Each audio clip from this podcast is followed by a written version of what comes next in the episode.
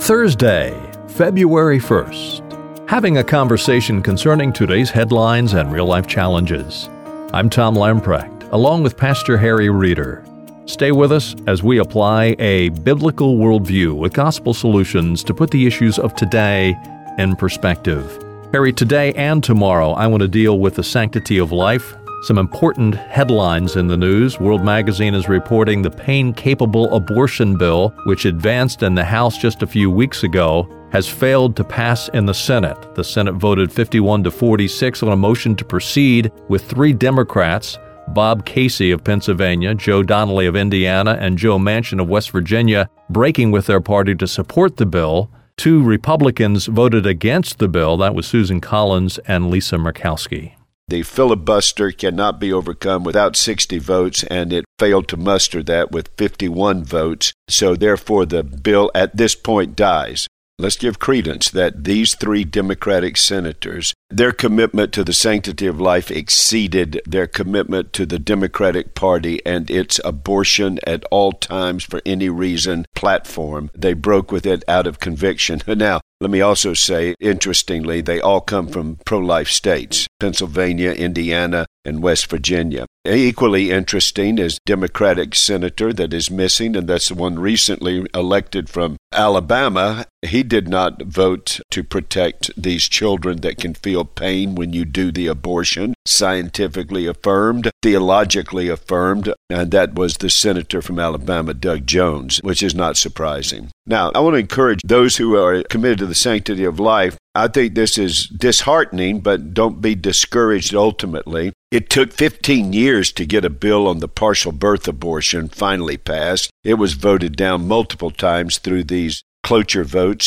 such as this, and kept from coming to a vote in the Senate. This 40 plus year history of fighting for the sanctity of life due to the irrationality and unconstitutional decision of Roe v. Wade still continues to this day, and it's not going to go away. Let me put the pro death people on notice, those who are pro abortion, and I'm grateful that the Democratic Party has moved the needle so it's no longer, quote, pro choice. They now are clearly pro abortion. Let's make that clear. They are pro abortion. Because of the vote that was just taken, Tom, we now have in this country the distinct honor of being numbered with seven other countries in the world that have abortions beyond the 20 plus weeks of a pregnancy. We now take our place with China, with Russia, and with North Korea. That's the company we now keep. Tom, the unabashed commitment of the media to be the cheerleader for the pro abortion movement, unabashed. And all you had to do was look back at the recent marches in Washington. The March for Life, which is 45 years and dwarfs the so called Women's March. If you work for the city, you certainly want the March for Life to show up and not the Women's March. It is like a pig pen when that one was through. The newspaper articles on the cost to clean up after them, but you won't find that in the March for Life. It's really interesting how clean everything is when they get through the media coverage on those two events, even though the March for Life is longer, consistent, and even in the terrible weather this year, in the midst of all of that, they gave six times coverage to the Women's March than they did for the March for Life. In other words, let me put it this way for every six minutes of coverage for the Women's March, the March for Life got one minute coverage on most of the mainstream media. And uh, of course, another issue has come up, Tom, as well in the front on the sanctity of life, a very interesting moment. Indeed, the Federalist and other media outlets have reported that Cecile Richards is leaving Planned Parenthood amid federal investigation. As we know, and we've talked about before, Harry, the Department of Justice is now investigating the selling of body parts. A lot of people are speculating that Cecile Richards is getting out before that gets hard and heavy. Interestingly, while she was at Planned Parenthood, abortions increased under her leadership by 11%. A lot of people think she's going out to avoid some implications of this investigation, but she's going out with the banner Look what I've done for abortion in my tenure. The number of abortions in Planned Parenthood has increased 11%. Taxpayer money continues to support Planned Parenthood to the tune of $500 million a year. Taxpayer money supports Planned Parenthood. She has moved the dial. You do not hear anybody talking about safe, legal, and rare anymore. Now they are full out pro abortion.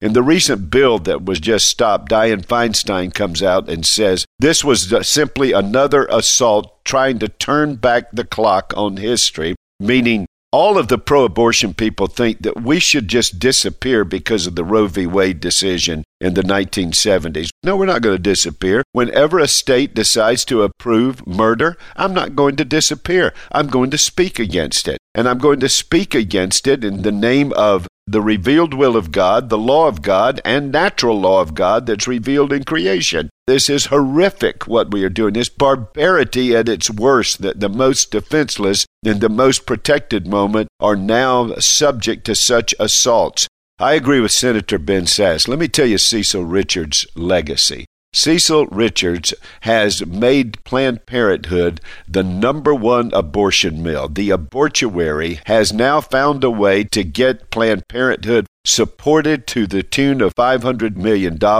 has left the safe, legal, rare notion, and now is pro abortion we are going to make sure that abortion stands in place because you got to have abortion with a sexual revolution. You end up with kids that you don't want, or kids that are quote unquote mistakes, or kids that are inconvenient. Listen, I'll be more than happy to discuss the less than 1% for the life of a mother in terms of abortion. Way less than 1%. We know what this is about, so go ahead and say what it's about.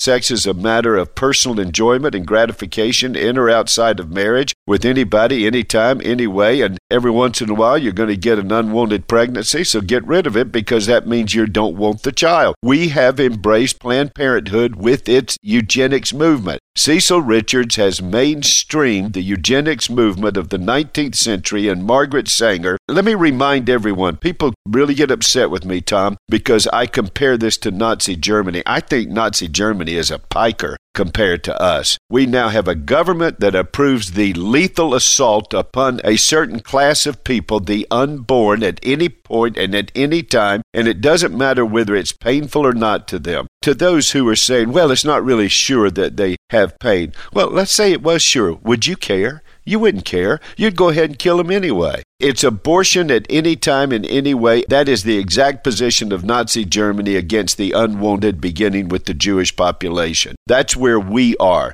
Well, I know what the ultimate answer is. The ultimate answer is a gospel movement. So, folks, if you know Jesus Christ, go share the gospel and teach people what it means to follow Christ so that this can be erased. And, dear friends, let's work for public policy and encourage these courageous senators who voted to move this bill forward. And let's confront those who maintain the abortion mills of this society at any point and at any time and for any reason. Let's continue to deal with that public policy and identify who embraces the sanctity of life and who does not. Harry, we're out of time for today. As I mentioned at the top of the program, I want to cover this subject again tomorrow. On tomorrow's program, I want to deal with the fact that we are now beginning to see the embracing of Roe v. Wade and the pro choice, pro abortion movement by some institutions that just a few years ago we would have never imagined them embracing it. I just said something a while ago. We need a gospel awakening for people to be converted and discipled so that the sanctity of life would become embraced and we would bring a ground up movement that brings the ethics of the Ten Commandments to bear in life. But here's my problem it is amazing that in some of the evangelical denominations that hold to the Word of God, that their population of their churches actually embrace Roe v. Wade. How can that possibly be true? Let's take that on tomorrow. We'll deal with that on Friday's edition of Today in Perspective. As we close out, let me challenge you to download the Briarwood app. It's a tool that will enhance your quiet times and keep you in touch with programs like Today in Perspective. Simply go to your favorite app store, type in Briarwood PCA. The app is yours at no cost. We'll do stop by again tomorrow, Friday, as we continue our conversation and as we apply a biblical worldview to put the issues of today in perspective.